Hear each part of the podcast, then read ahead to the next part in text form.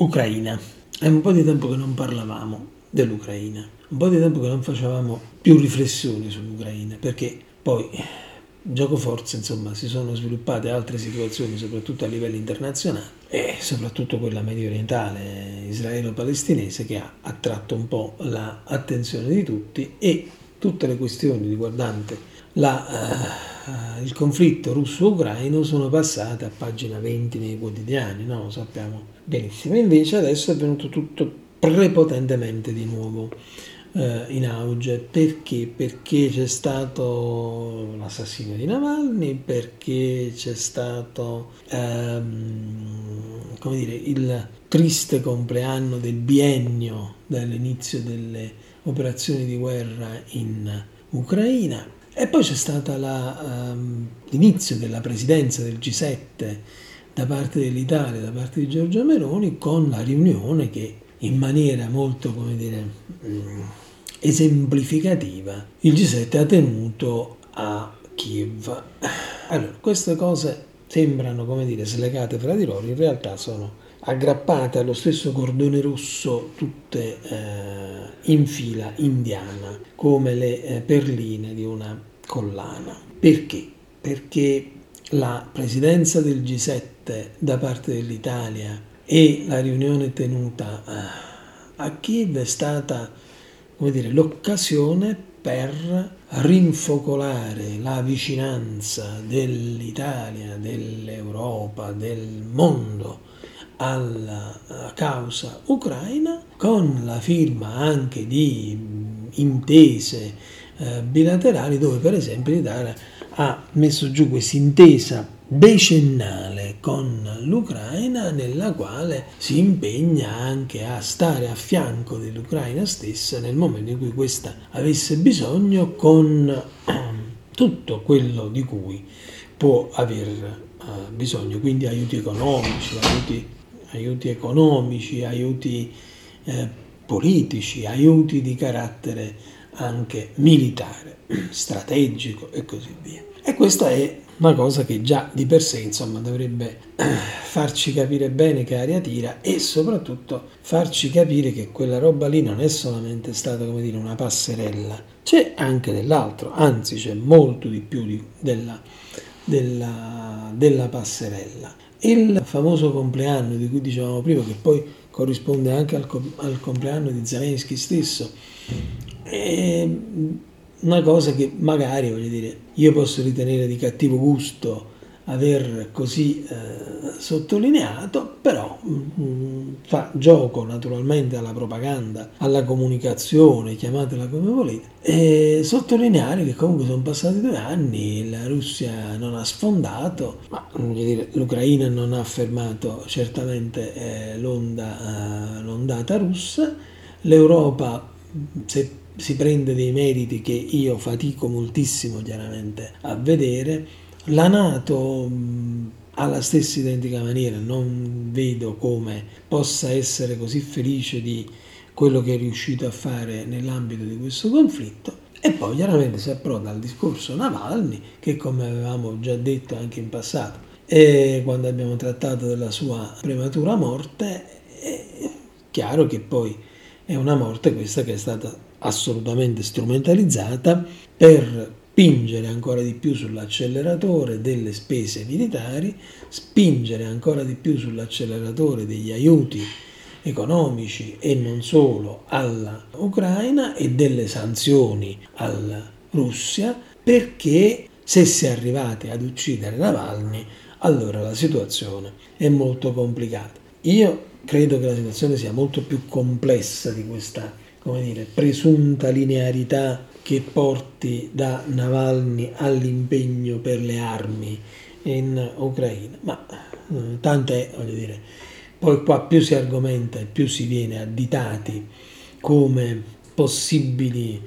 fiancheggiatori della, della, della, Russia, mentre invece si cerca semplicemente di articolare un discorso che non ripeta a pappagallo quelle che sono le pappardelle eh, memorizzate e espresse ogni volta dai rappresentanti istituzionali, sia italiani, sia europei, sia americani, sia mondiali, se parliamo della Nato. Ecco, mm, questo sembra proprio un esercizio che non piaccia a, a tantissimi. A me invece c'è un esercizio che non piace proprio e che vorrei invece chiedere alla nostra Presidente del Consiglio, che sappiamo benissimo essere sì sempre definita una patriota, eh, una che all'Italia, ai confini, alla integrità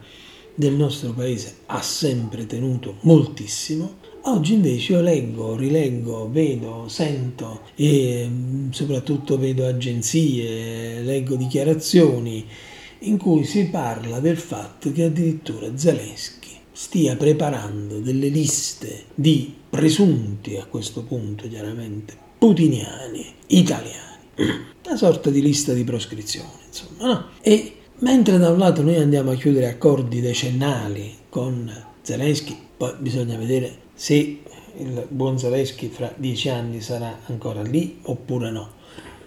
ma questo è un fatto eh, secondario. Ma addirittura ci faremo dare le liste di proscrizione ucraine dei presunti putiniani italiani. Ma dove stiamo arrivando? Ma l'orgoglio italiano dove è finito? Il, l'essere patrioti da parte di questo governo dove è finito? Io capisco chiaramente le buone relazioni internazionali, il fatto che naturalmente insomma ci sono tanti fattori economici per cui non bisogna mai inasprire le, ehm, i rapporti internazionali, ma bisogna in qualche maniera incanalarli verso uh, situazioni fruttuose. E questo è assolutamente fuori da qualsiasi dubbio, come fuori da qualsiasi dubbio mh, il portare avanti azioni di carattere diplomatico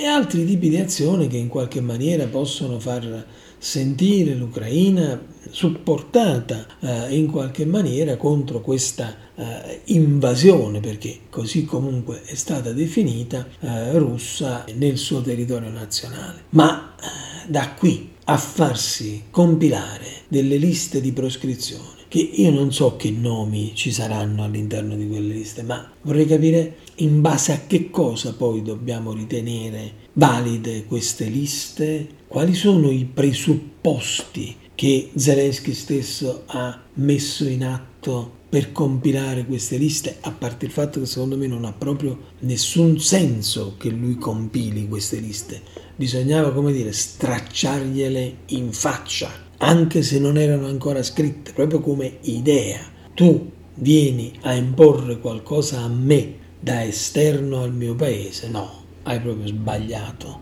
hai completamente sbagliato impostazione. Stai proprio percorrendo strade assolutamente impercorribili. Ma detto ciò, quali sono i criteri che poi il signor Zelensky avrebbe adoperato per dire che uno o l'altro deve essere timbrato come putiniano, quello che fa comodo a lui e quello che non fa comodo a lui, quello che lui dice essere, come dire, dittatoriale degli altri e poi non di se stesso, perché parliamoci chiaramente, insomma, non è che Zelensky sia questo mostro di democraticità. È chiaro che fra i tuoi contendenti, come dire, si sceglie il meno peggio, ma da qui a farlo diventare un baluardo di democraticità io credo insomma, ce ne passi e non poco. E quindi sulla base di quali criteri di diritto internazionale, di diritto penale internazionale, su quali basi questo signore si permette di fare queste cose e su quale basi la patriota Giorgia Meloni non rispedisce al mittente questa, questo intento perché addirittura lo si lascia fare? Per quale motivo? Perché bisognerebbe accettare questa limitazione di sovranità, questo insulto vero e proprio da parte di questa nazione che stiamo comunque bene o male aiutando e all'aiuto si risponde con un insulto di questo genere. Io credo che questo sia quanto di più intollerabile possa mai esistere a livello di rapporti internazionali, ma la dice lunga, la dice lunga su quello che è l'ambito internazionale in questo momento, dove non c'è nessun soggetto in grado di dire signori disciplina, sediamoci, parliamo, mettiamo giù degli accordi e andiamo avanti. Tutta questa strada è una strada molto complicata, è una strada molto pericolosa, molto pericolosa perché nel momento in cui arriveranno queste liste di proscrizione in Italia, allora significherà che noi abbiamo completamente abdicato a qualsiasi dignità. Ci pensi Giorgia Meloni? Si faccia rivenire un rigurgito patriottico.